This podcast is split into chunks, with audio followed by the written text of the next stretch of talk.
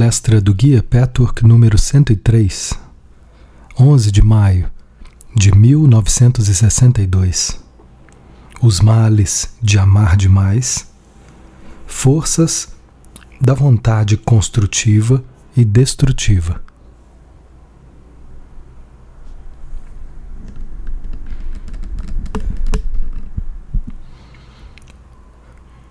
Saudações, caríssimos amigos. Deus abençoe cada um de vocês. Abençoada seja essa hora. Essa noite eu gostaria de falar sobre outra faceta do amor, da vontade e do relacionamento humano.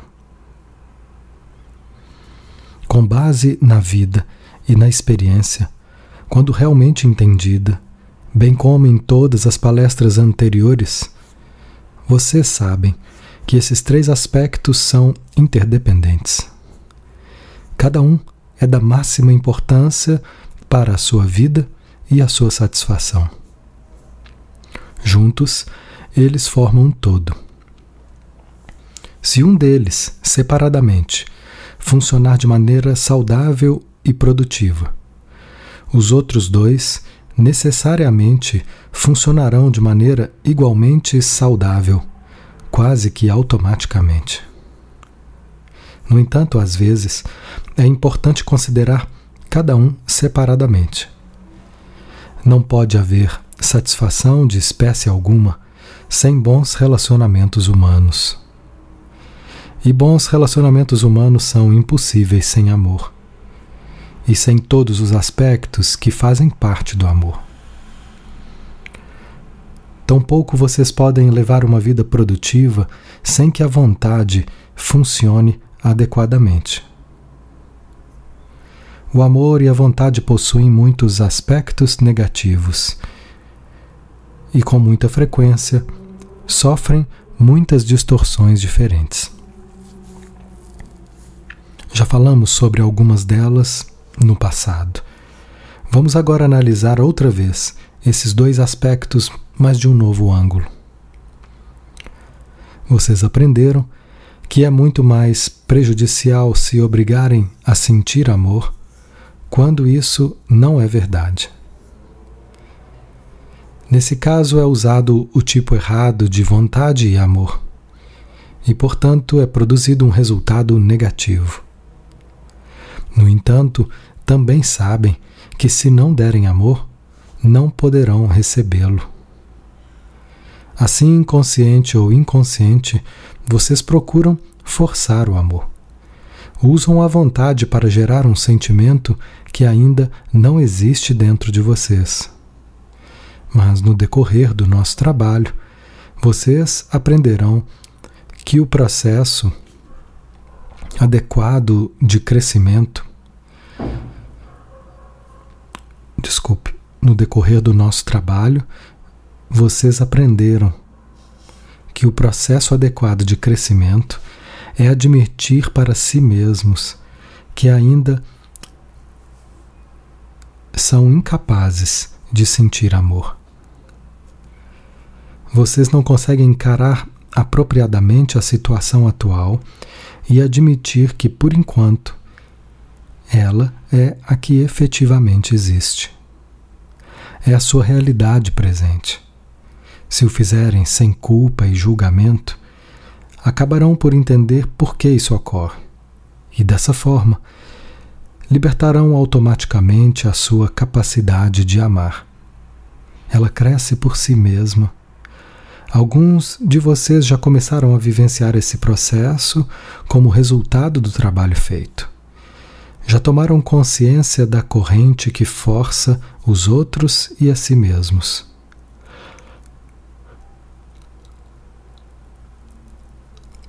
Como querem receber amor, muitas vezes desesperadamente vocês não conseguem tolerar a admissão de que não dão amor.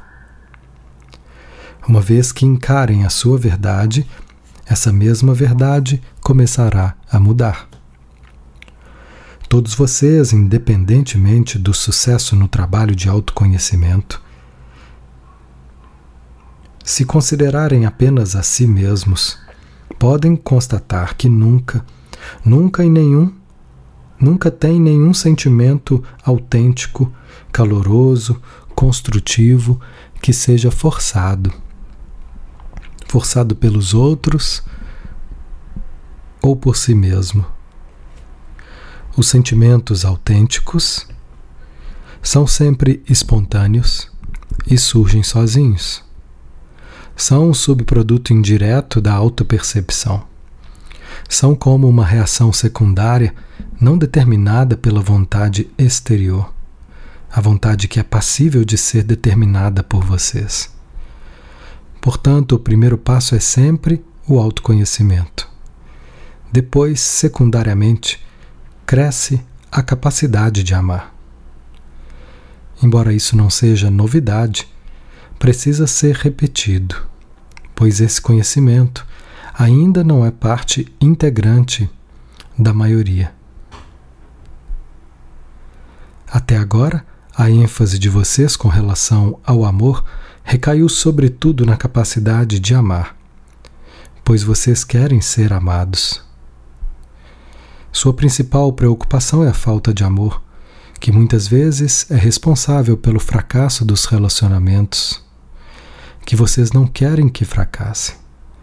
É preciso muita perspicácia para descobrir que aquilo que pensavam que era o amor, na verdade não era. Muitos de vocês já foram até esse ponto, pelo menos até um certo nível de consciência.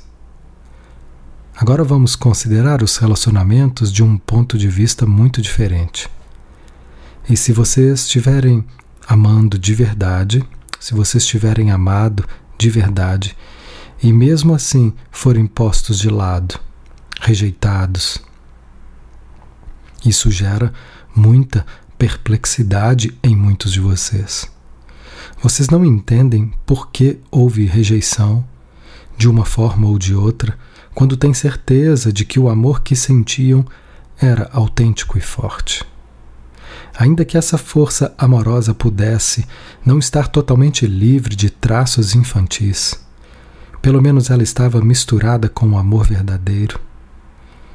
Isso é motivo de confusão, já que sabem que o amor é a chave da vida e dos relacionamentos humanos.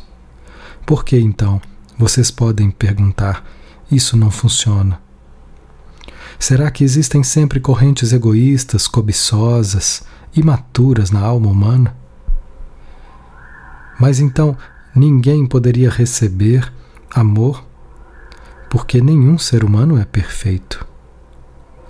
Ao mesmo tempo, vocês notam que algumas pessoas, certamente com menos capacidade de amor autêntico, recebem muito mais.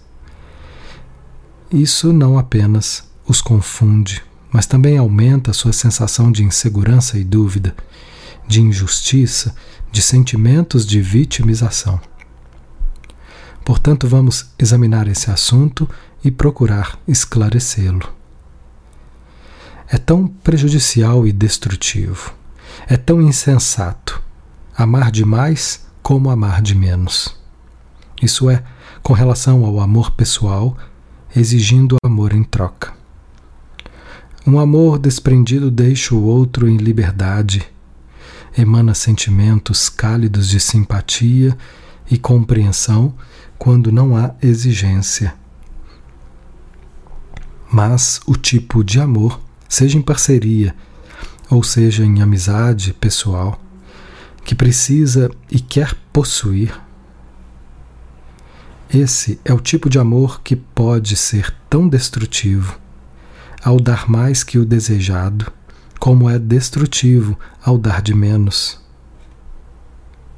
Amar demais, quando isso não é desejado, é tão insensível, tão egocêntrico, tão cobiçoso quanto amar de menos. Vocês ainda não entendem isso. Se uma pessoa é incapaz de receber, se isso lhe dá medo, mas se seu desejo frustrado de amor vem à tona com uma força maior do que o outro é capaz de corresponder, essa corrente faz com que o outro se recolha amedrontado.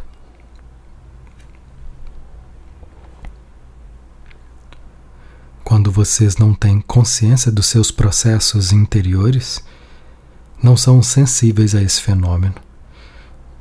Vocês apenas se sentem rejeitados e ficam pensando nessa ofensa. Podem estar insensíveis à necessidade dos outros de receber o seu amor, porque estão muito assustados para sair da sua concha.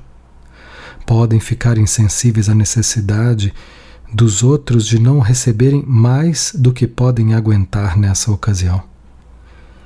Assim, vocês não respeitam o direito do outro de não receber o que vocês querem dar.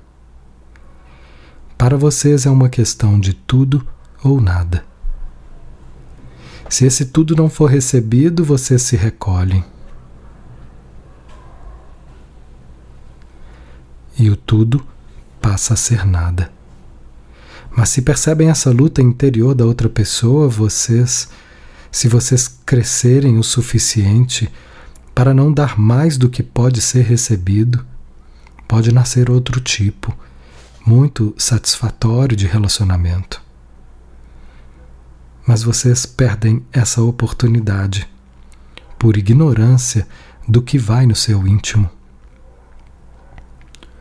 Pode ser perfeitamente verdadeiro que a incapacidade da outra pessoa seja um reflexo da imaturidade emocional dela, de seus problemas e conflitos interiores.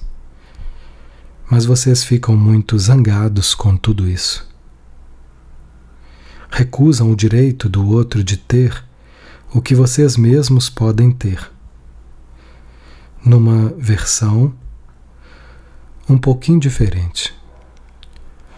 Assim vocês oscilam entre uma força amorosa imensa que não pode ser recebida, e depois ressentimento e retraimento. Vocês ainda são incapazes de preservar um sentimento de respeito humano, de apreço, quando a intensa força do seu amor, mesmo que em grande parte autêntica, não é recebida. Por raiva, vocês usam a arma de transformar um sentimento positivo em negativo. Vocês sentem ressentimento, rejeição, orgulho e dão as costas àquela pessoa em particular ou ao seu amor em geral. São muitas ocasiões em que vocês apresentam esse desequilíbrio destrutivo, sem percebê-lo de fato. Com essa atitude, vocês destroem os relacionamentos potenciais que poderiam se tornar muito significativos. Nós sempre discutimos as suas atitudes, a sua capacidade de dar e receber. Se vocês são a pessoa incapaz de amar e receber, vocês que estão agora nesse caminho sabem o que fazer. Vocês olham para dentro até atingirem a autopercepção e a compreensão do que se passa em seu íntimo. Mas se a outra pessoa é que apresentar essa capacidade, vocês ficam perplexos e confusos. Com esse novo entendimento, vocês podem aprender a enfrentar o problema. Agora, vocês vão aprender não apenas a questionar a si mesmos com relação à capacidade de dar e receber, mas também a capacidade do outro. Ao entenderem que é importante perceber isso, vocês vão ficar mais sensíveis aos sinais e não seguir em frente cegamente só porque esse é o seu desejo. Vocês vão aprender a ler por trás das palavras, a interpretar os sinais, a perceber o que existe no outro mesmo que ele não saiba.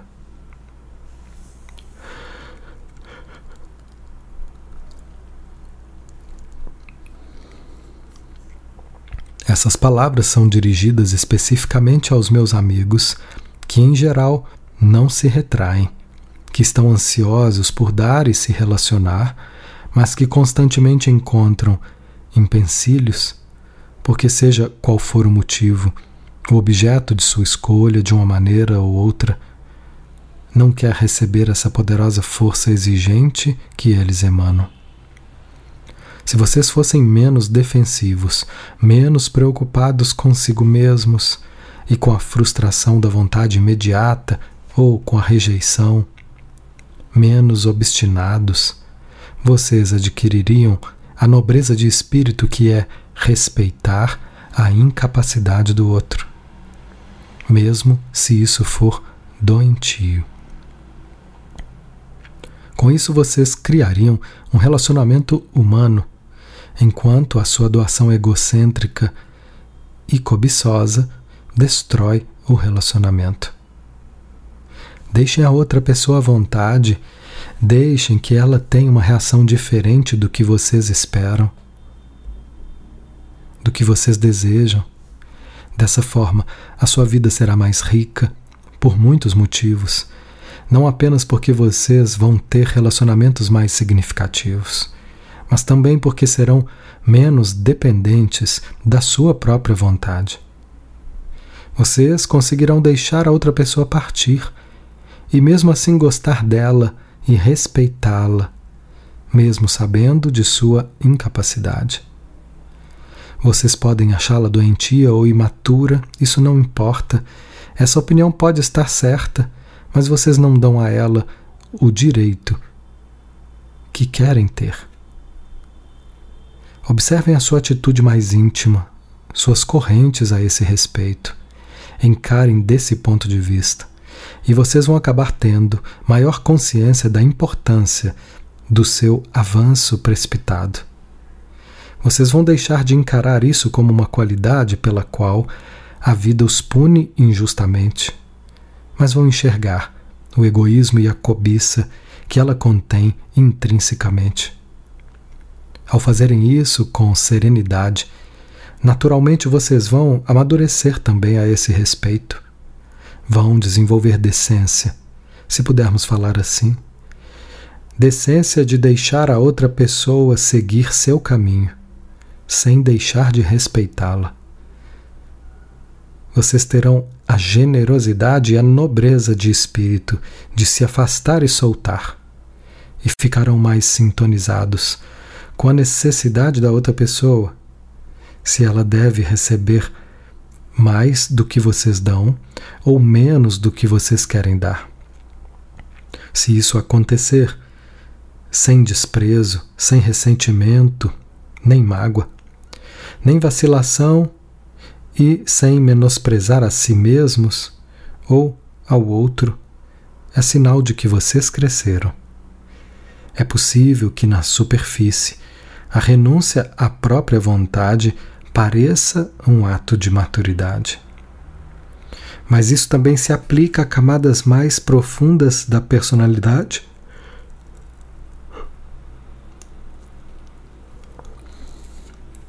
Façam essa pergunta a si mesmos e examinem muito de perto o que for revelado a vocês.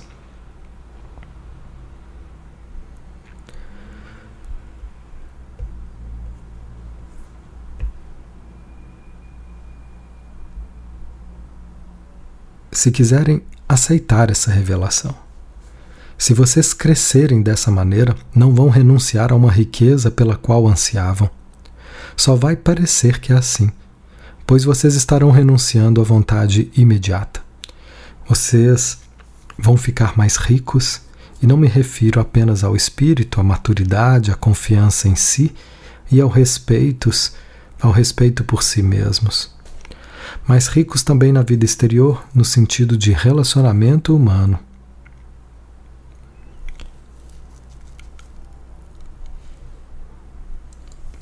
Mas preciso advertir outra vez.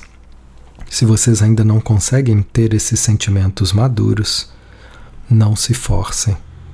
Em vez disso, vejam a si mesmos com essa força intensa e exigente. Vejam como reagem quando essa força é repelida. Vejam isso acontecer. Experimentem essa situação sem julgamento. Esse é o único meio, como eu repito sempre.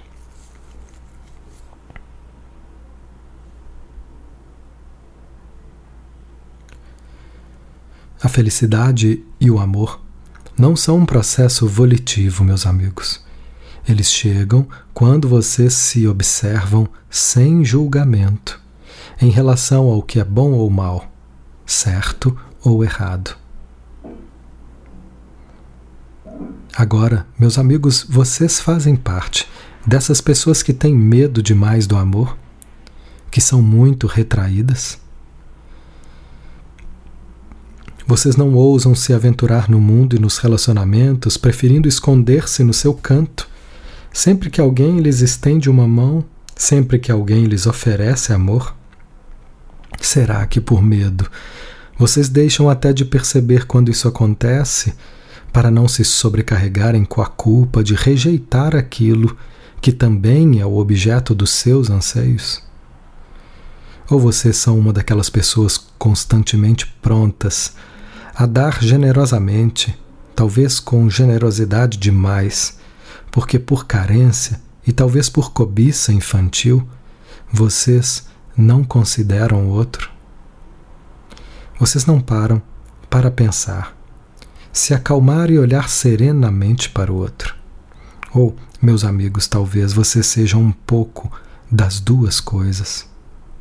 Olhem para si mesmos desse ponto de vista e ao fazê-lo, pouco a pouco, sozinhos, graças à consciência de si mesmos a esse respeito, a sua sensibilidade em relação às necessidades do outro vai se desenvolver. Vocês vão perceber que não é uma questão do outro não querer receber nada de vocês, mas talvez de não querer nesse momento e dessa forma.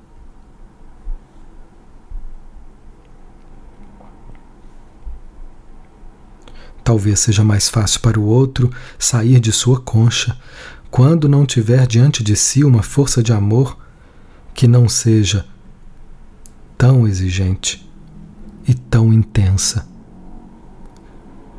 É muito frequente essas duas distorções estarem presentes simultaneamente. Por um lado, vocês mesmos podem ficar assustados diante de uma exigência forte.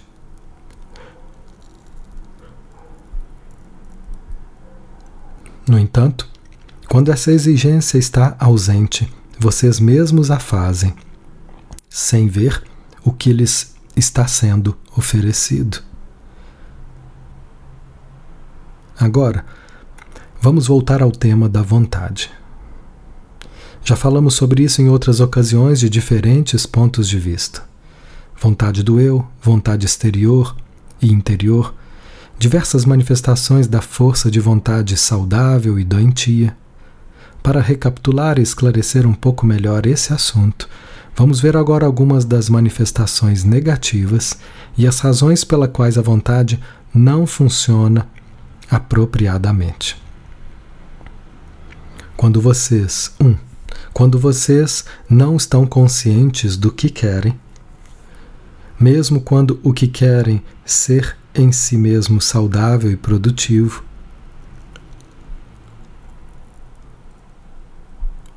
O próprio fato da inconsciência gera um resultado negativo.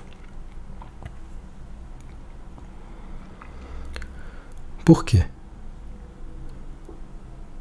Não por causa do desejo em si, mas porque por algum motivo vocês acharam que era necessário escondê-lo e assim criaram uma situação negativa. Essa consciência que um dia foi intencional, na realidade significa autoengano. Vocês querem alguma coisa. No entanto, acham que o que querem é errado e assim tentam acreditar que não querem. Exteriormente fingem para si mesmos e para o mundo que não querem aquilo que interiormente querem. Trata-se então de um fingimento, de auto-engano, e é isso que provoca o resultado negativo. A não qualidade do desejo em si, e não a qualidade do desejo em si. Não importando se o desejo é ou não moralmente aceitável. O responsável é a consciência interrompida com todas as suas conotações. Assim vocês não querem o que querem. E essa foi a revelação a que muitos de vocês chegaram. Vocês são tão inseguros sobre si mesmos e sobre os seus direitos que suprimem e, no fim, reprimem sua capacidade de desejar, sua força de vontade. Podem transformá-la de modo que ela reaparece na forma de uma solução de meio termo. Mas essa falta de clareza provoca uma névoa densa na sua psique, que é uma atmosfera doentia que atrapalha a expressão da vida em vocês. Se o desejo for doentio, vocês não conseguem lidar com ele porque já não estão cientes da sua existência. Mas pode muito bem tratar-se de um desejo muito saudável que vocês não permitem que aflore a consciência por causa de sua vontade de cumprir normas impostas a vocês pela sociedade, pela opinião pública, ou o que vocês acham que elas são. Dessa forma é possível que vocês se obriguem a alguma coisa muito inferior ao desejo que nasce do eu real. A razão para isso é puramente negativa é a falta de coragem de serem vocês mesmos, a necessidade exagerada de agradar, ou uma série de outros motivos que vocês já conhecem, com base em outras palestras e no trabalho desenvolvido. Portanto, um desejo produtivo acaba se revelando improdutivo ou até mesmo destrutivo em determinadas ocasiões, se vocês não tiverem consciência dele. 2. Outra razão pela qual a força de vontade ou capacidade de desejar se torna improdutiva é que vocês estão divididos quanto ao rumo a, a tomar. Não preciso aprofundar mais esse tema agora. Já falamos extensamente dele. Se a vontade caminhar em parte em uma direção e em parte outra, o resultado será muito negativo, os seus esforços serão baldados e a vontade será frustrada.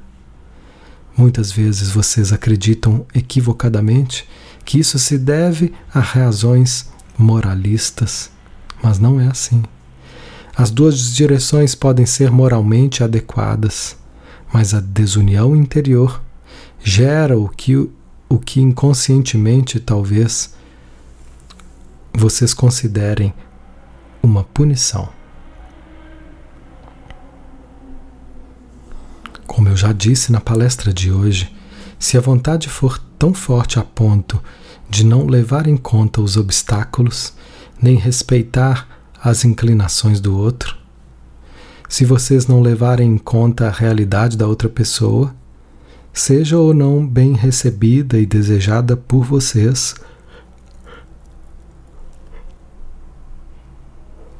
se a forçarem, se a força do desejo for maior que a realidade justifica, a sua intenção ficará comprometida.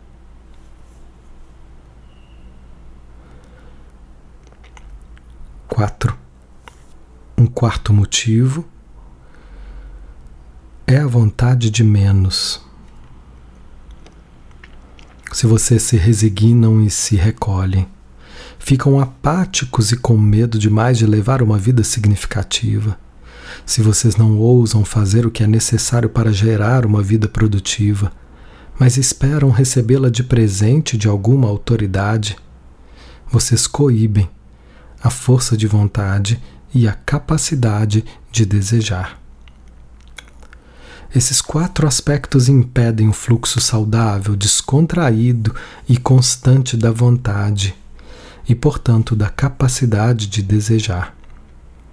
Esse também é um tópico que causa muita confusão, porque vocês sempre tendem a encarar as coisas como certas ou erradas, boas ou más. Dessa maneira acabam acabaram surgindo muitas teorias. Teorias espirituais, religiosas, filosóficas ou psicológicas.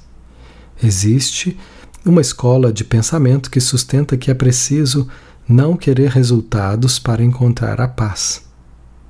É preciso não ter nenhuma força de vontade, é preciso se soltar. E existe outra escola que diz que sem vontade não pode haver vida, não pode haver satisfação. Vejam, meus amigos, essas duas visões aparentemente opostas estão corretas. Em ambas, e ambas podem estar erradas. Portanto, muitas vezes eu mostrei a vocês essas confusões. Quando pontos de vistas opostos são ambos corretos e também podem ser ambos destrutivos e improdutivos. Se a vontade se enquadra em uma das categorias que mencionei, se ela for tensa, se ela for determinada por motivações imaturas, se vocês não tiverem consciência dela, se ela for dividida, se ela for compulsiva e muito ansiosa, então é muito válido dizer que é preciso se soltar descontrair a vontade do eu. Descubram as forças unificadoras que estão por trás da divisão da vontade, para que ela possa aos poucos crescer em uma só corrente. Mas por outro lado, se a vontade for inexistente ou insuficiente, como vocês podem crescer? Vocês precisam da vontade para crescer, para viver, para amar. E, no entanto, em outro nível, vocês não fazem isso. Como eu disse anteriormente, vocês não podem usar a força de vontade direta para obrigarem a si mesmos a sentir o que não sentem, mesmo que queiram. Mas vocês precisam da vontade para observarem a si mesmos com sinceridade, sem auto-engano e a partir daí, a capacidade de amar e viver cresce automaticamente. Se vocês de fato querem bons relacionamentos, precisam querer tê-los, sem tensão e sem resultados imediatos. Não podem se precipitar para obter um determinado resultado limitado no tempo, limitado em espécie, conforme a sua escolha. Um relacionamento inclui os outros e eles também precisam ser considerados, não apenas vocês. Se não houver essa consideração, vocês anulam a existência do relacionamento. Se essa consideração se aplicar a manifestações externas e evidentes, ou se disser respeito a atitudes e tendências emocionais ocultas, não faz a menor diferença. A única diferença é que esse último caso é muito mais difícil de determinar e aponta para a combinação apropriada de querer e desejar, dando liberdade ao mesmo tempo. Isso significa que a vontade do eu sai de cena, enquanto a boa vontade permanece.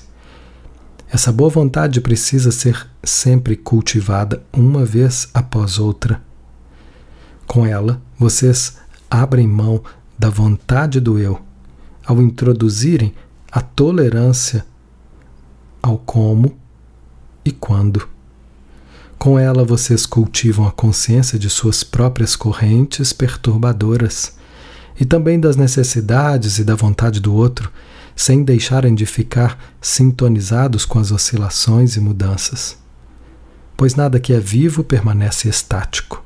Somente o espírito livre pode ficar alerta e descontraído a ponto de seguir a corrente das condições em eterna mudança que emana dos outros, de si mesmo, das circunstâncias da vida. Para tanto, é preciso que a vontade saudável funcione vocês não podem ser sem vontade, mas precisam ser sem os limites rígidos da vontade do eu que prescreve os detalhes. Essa é a diferença entre a vontade exterior e a vontade interior. A vontade interior vem do eu real, que é intrinsecamente livre. Se vocês permitirem essa liberdade, não haverá os limites da vontade do eu. Sem vontade não pode haver vida nem crescimento. se vocês quiserem se realizar e concretizar seus potenciais. A vontade exterior tensa muitas vezes é um entrave. Mas a vontade interior livre precisa ser cultivada para propiciar essa realização indiretamente, como muitas vezes é necessário. A abordagem direta é a consciência, e isso não acontece sozinho. Exige a vontade relaxada. Se a vontade for associada ao julgamento moralizante, ela se torna destrutiva, porque a verdade passa a ser inacessível se a vontade quiser ir além da tendência a moralizar e se focar no que é verdadeiro e não no que é certo, a vontade gera a verdade e, portanto, o amor. Em qualquer área da vida, em que vocês já tiverem concretizado seus potenciais e sentido alguma satisfação, vocês precisarão renovar constantemente a vontade. Olhem para trás e vão ver que é assim. No entanto, essa vontade precisa ser livre o bastante para permitir um raio de manobra para não insistir no como e no quando, para não querer prevalecer em todos os aspectos. Com relação a qualquer desejo, a vontade precisa ser cultivada sempre, mas de uma maneira descontraída, generosa, não tentando enquadrá-la em conceitos limitados, não desejando esse sucesso ou aquele relacionamento. Uma atitude dessas, consciente ou não, escraviza.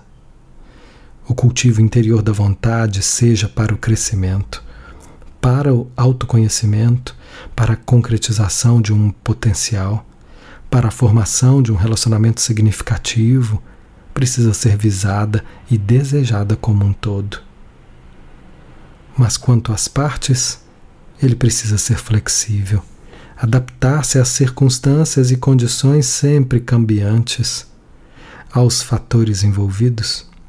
Com essa atitude, vocês terão a generosidade de espírito de deixar que as diversas forças vitais que brotam do eu real e da outra pessoa trabalhem em conjunto harmoniosamente. Agora, meus amigos, estudem o que eu disse. E quando eu digo estudar, não estou falando tanto de compreensão intelectual. Como eu sempre digo e repito, muito entendimento intelectual com frequência inibe o entendimento interior e, portanto, o crescimento. Procurem ouvir essas palavras com o eu mais interior. Não procurem se forçar a viver de acordo com isso tudo. Ao contrário, vejam em que vocês se desviam, o que, quando e como, sem julgamentos e sem sentir a obrigação de serem diferentes imediatamente. Basta ver. À medida que vocês avançarem no seu trabalho particular no caminho, isso vai permitir que ganhem uma compreensão mais profunda desse ângulo. E assim, poderão entender melhor a si mesmos e entender os outros e a vida de uma maneira mais profunda. Alguém quer fazer perguntas sobre esse tema? Pergunta: esse dar excessivo e compulsivo pode levar ao sadismo? E por outro lado, essa característica não é típica do missionário? Resposta. Quanto à primeira pergunta, seria simplificar demais e também incorreto dizer que isso levaria ao sadismo. Não. Mas, como tudo na psique humana está interligado, em alguns casos pode-se encontrar uma ligação. Da mesma forma, pode haver uma ligação com o masoquismo. O sadismo e o masoquismo que, como vocês sabem, não passam de dois lados de uma mesma moeda, são condicionados e provocados não por uma, mas por muitas facetas da alma humana. No entanto, dizer que ele deriva ou leva um ou outro aspecto seria muito enganoso. Quanto à segunda pergunta, existe verdade no que você disse. Sempre que uma pessoa força alguma coisa a outra pessoa, seja amor ou uma crença, isso deriva da vontade do eu. Ela precisa dar o que tem a oferecer. Eu não diria que todo missionário apresenta necessariamente essa tendência, mas muitos apresentam. Se o que você tem a oferecer é amor ou salvação, é preciso ter a sabedoria que deriva da aceitação de que a vontade e as ideias podem não ser bem recebidas pelo outro. É preciso mais maturidade e sabedoria do que a maioria das pessoas tem. E, acima de tudo, mais autoconhecimento para deixar o outro livre, mesmo que incompleto. Quanto às doutrinas, por mais que soem bonitas, nada tolhe mais o espírito e a alma humana do que adotar uma doutrina imposta, mesmo que seja certa. Já falei muito sobre isso, mas nunca é demais ressaltar que o crescimento e a liberdade interior surge apenas quando a pessoa é ela mesma. Num caminho como o nosso, vocês vivenciarão interiormente o que algumas doutrinas tentam ensinar por meio de palavras. Essa é a única crença que é autêntica e promove o crescimento. Pergunta: Quando você falou da vontade por trás do amor, mencionou que ela é alimentada por um desejo, um anseio. A vontade também não é alimentada, alimentada pela experiência e pelo julgamento? Pergunto isso porque quando falamos de amor, onde fica a incompatibilidade emocional? Resposta: Claro, a vontade também é determinada pela experiência, não apenas pelas necessidades mais íntimas, mas também pela experiência, também pelo que foi aprendido. É um insight importante determinar qual é qual qual é a verdadeira necessidade. Mesmo se essa necessidade, como existente naquele momento, for infantil e imatura, você sabe que é muito melhor assumir essa necessidade infantil? Isso não significa que você tenha necessariamente que colocá-la em prática, mas apenas assumi-la. Estar plenamente ciente que ela existe. Assim, a necessidade se transforma em vontade. Uma necessidade autêntica transformada em vontade, mesmo que imperfeita e imatura, é mais saudável do que uma vontade madura e saudável imposta de fora, determinada pela influência educacional, pelas opiniões dos outros que você adotou, por um motivo ou por outro, porque nesse caso trata-se do afastamento de si mesmo, sobre o qual falamos tanto. Mesmo que as experiências pessoais do passado sejam muito enganosas, essas experiências são condicionadas pelos seus padrões, as suas imagens, as suas noções pré-concebidas, e esse escopo limitado de experiências, bem como o olhar enviesado para elas, não dará a vocês a liberdade da realidade. Pode impedir vocês, impedir que vocês encarem a vida com uma visão renovada, de modo a verdadeiramente ampliar seus horizontes e sua capacidade de viver a vida da maneira mais plena possível.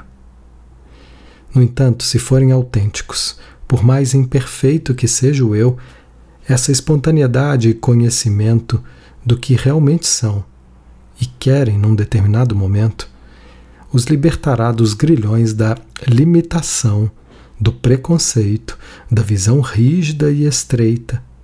Tudo isso resultado do fato de não olharem para si mesmos. Se vocês adaptarem a vontade ao que sabem ou ao que pensam que é certo, ou mesmo se as suas limitadas experiências anteriores vão tolher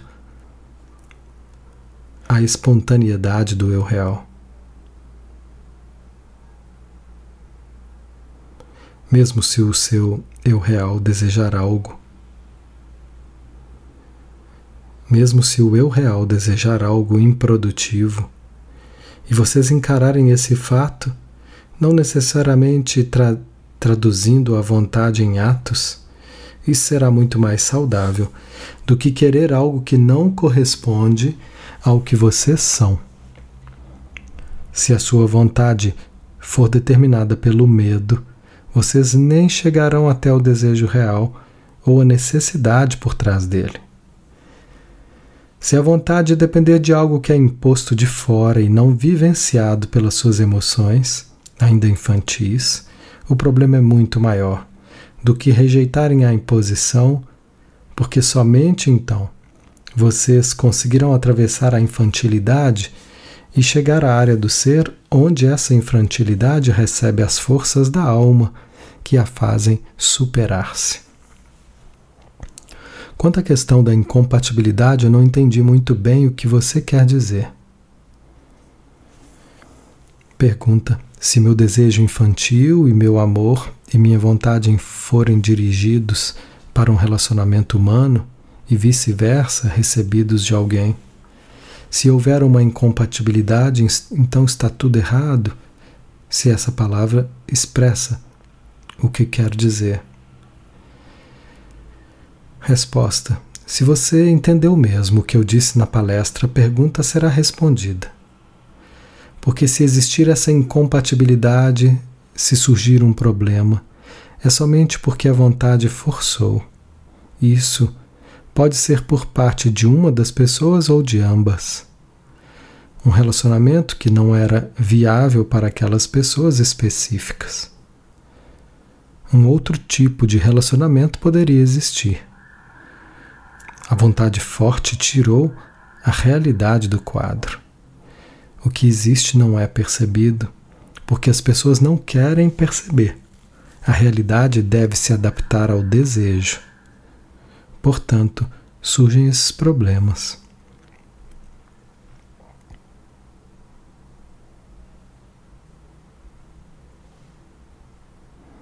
Pergunta: Eu gostaria de fazer uma pergunta sobre meu netinho ele vive com medo a maior parte do tempo. Em consequência desse medo, ele fica constantemente doente. O medo dele é que as pessoas que ele ama, todas as pessoas que ele ama, são hostis umas com as outras. Se ele ama alguma delas, a outra se retrai. Ele está sempre dividido. Será que você poderia mostrar uma saída? Resposta: na realidade, eu não posso dizer nada que você já não saiba. No entanto, vou tentar ajudar, em primeiro lugar. Todos vocês precisam aceitar plenamente o fato de que o que ele teme é verdadeiro. Não é uma invenção, não é uma imaginação por parte dele. Se vocês aceitarem plenamente esse fato, não um simples reconhecimento superficial, essa consciência da parte de todos vocês já terá um efeito curativo sobre ele e sobre todos os envolvidos. Quando vocês aceitarem plenamente esse fato, encontrarão o problema da sua própria culpa. Essa culpa também precisa aflorar totalmente a consciência. Essa consciência deixará bem focada essa pergunta. Provoquei um problema interior nessa criança por causa da minha imperfeição? Como posso aceitar esse conhecimento? Quando essa questão premente é inconsciente, vocês evitam encará-la e procuram ainda mais compulsivamente eliminar esses sentimentos destrutivos que evidentemente são responsáveis pelo medo da criança e mais compulsivamente tentam sentir o que não sentem. Isso, por sua vez, agrava o problema na criança e em todos vocês. Aumenta o medo e a culpa em todos.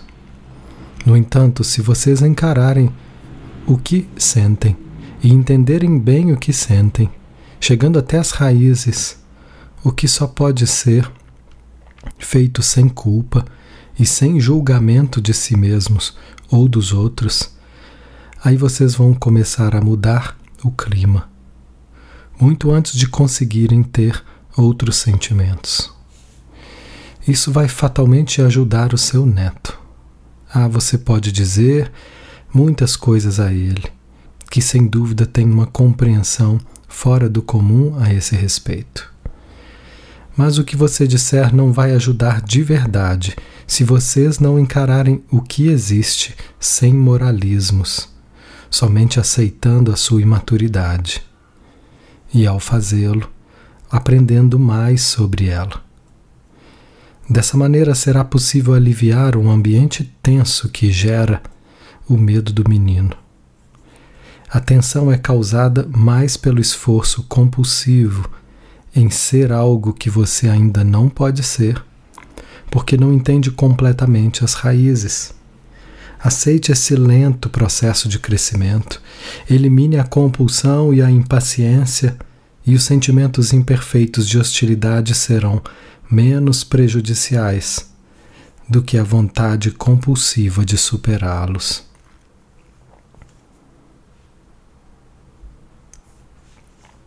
Com essa mentalidade, todos vocês vão de fato entender o que ele, como vocês, também trouxe problemas não resolvidos para essa vida. O ambiente somente traz à tona o que já existia. Ele não pode trazer à tona algo que não esteja presente. O menino precisa viver seus problemas até o fim, como vocês precisam viver os seus. A imperfeição de paz e das condições ambientais, não fez mais que trazer os problemas à tona. Mas essa verdade será uma experiência pessoal apenas se e quando você eliminar a pressa, a falta de aceitação de si mesma, a falta de a, a vontade de adaptar, a falta de aceitação em si mesma e a vontade de adaptar-se aos padrões morais dos outros e de ser aprovada, a sua culpa, o seu medo. Enquanto isso, você pode ajudar seu neto, continuando tranquilamente com esse trabalho de autoconhecimento e autoaceitação. Você sabe de tudo isso, mas muitas vezes não aplica esse conhecimento aos sentimentos e emoções do dia a dia, que deixa passar sem se conscientizar da existência deles e, portanto, de seu significado mais profundo. Isso vai ajudar vocês a perceberem o efeito que exercem uns sobre os outros e a visão de vocês, de todos vocês, a esse respeito ainda é limitada. É algo que vocês ainda não avaliaram, não de verdade. Você está se referindo a mim pessoalmente ou a todos nós? Pergunta. Resposta: pelo menos a você e a sua filha, que estão fazendo o trabalho de autoconhecimento. Vocês duas já viram, pelas autodescobertas, que fizeram que o que o menino teme é verdadeiro. Vocês discerniram esse padrão de lealdade divididas. A essa altura vocês entendem, isso é um grande avanço. Não apenas que isso acontece, mas em que grau e por quê. Mas vocês ainda não entenderam ou vivenciaram, ou ainda são insensíveis ao efeito que isso tem sobre os outros. Nem que esse entendimento também vai ajudar a criança. Entender sem moralismos. Pergunta: Existe uma coisa chamada numerologia, que alguns números são favoráveis e outras não? Resposta: Desaconselho enfaticamente essas práticas. Muito enfaticamente. Pergunta: Faz parte do plano da natureza uma criança passar a ter uma reação, uma neurose contra um dos pais ou ambos? Independentemente do quanto esses pais sejam bons ou gentis? Resposta: certamente esse não é o plano da natureza. Isso é bem mais uma demonstração do conceito totalmente equivocado sobre o homem e a vida. Isso é obra do homem. A única maneira de compreender por que algumas crianças contam com a situação melhor e mais favorável e apresentam as chamadas neuroses, enquanto outros casos a situação pode ser extremamente desfavoráveis. Desfavorável e existe um grau relativamente pequeno de neurose. Não podemos dizer que a neurose está totalmente ausente, porque não está ausente em nenhum ser humano. O único meio de entender isso é que vocês não nascem apenas uma vez, mas renascem muitas vezes, com os problemas que ainda não foram resolvidos. Não foi a natureza que deu esses problemas a vocês. Pergunta: certa vez nos disse que era mais fácil trabalhar nesse caminho aqui na Terra do que no mundo dos espíritos. No entanto, sabemos que nossos entes amados também estão se desenvolvendo. Eles estão trabalhando pela autorrealização e nosso trabalho nesse sentido também os ajuda. Você poderia explicar melhor? Resposta: Crescimento e desenvolvimento pessoal podem, até certo ponto, ocorrer em todas as esferas do ser. Mas onde os entraves e obstáculos são os maiores, é ali que o crescimento pode ser mais eficaz, desde que a pessoa em questão assim o deseje.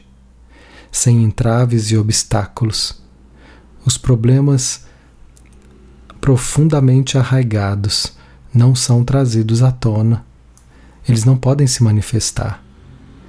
E, portanto, vocês não têm consciência deles. Sem essa consciência, vocês não podem superá-los. Tudo isso eu já expliquei anteriormente.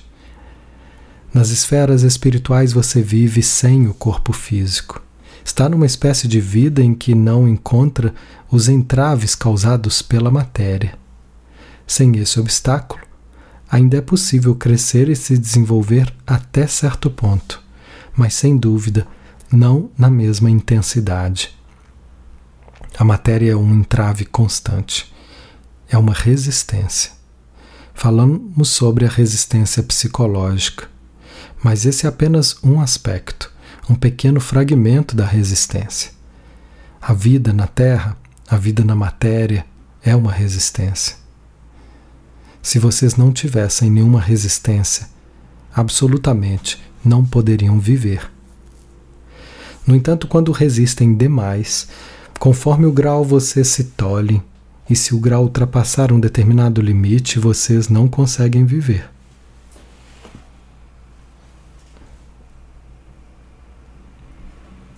A vida na Terra exige a dosagem certa de resistência nem de mais nem de menos. Assim como acontece com a vontade. A vontade é uma força que supera a resistência da matéria, a resistência da separação. Se ela for muito forte, é prejudicial. Se for muito fraca, não será suficiente para superar a resistência da matéria.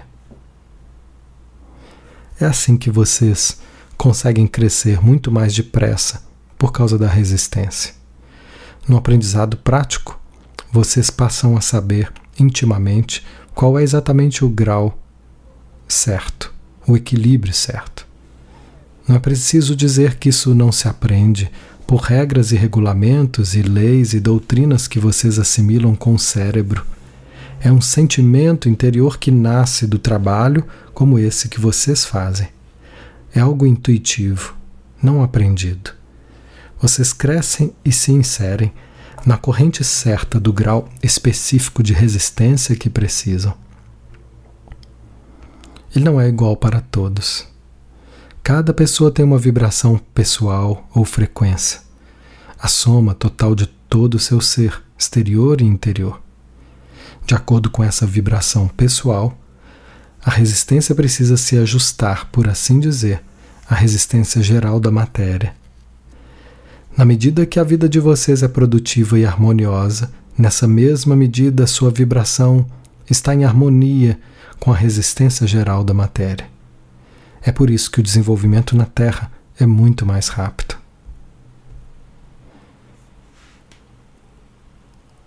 Sejam abençoados, cada um de vocês.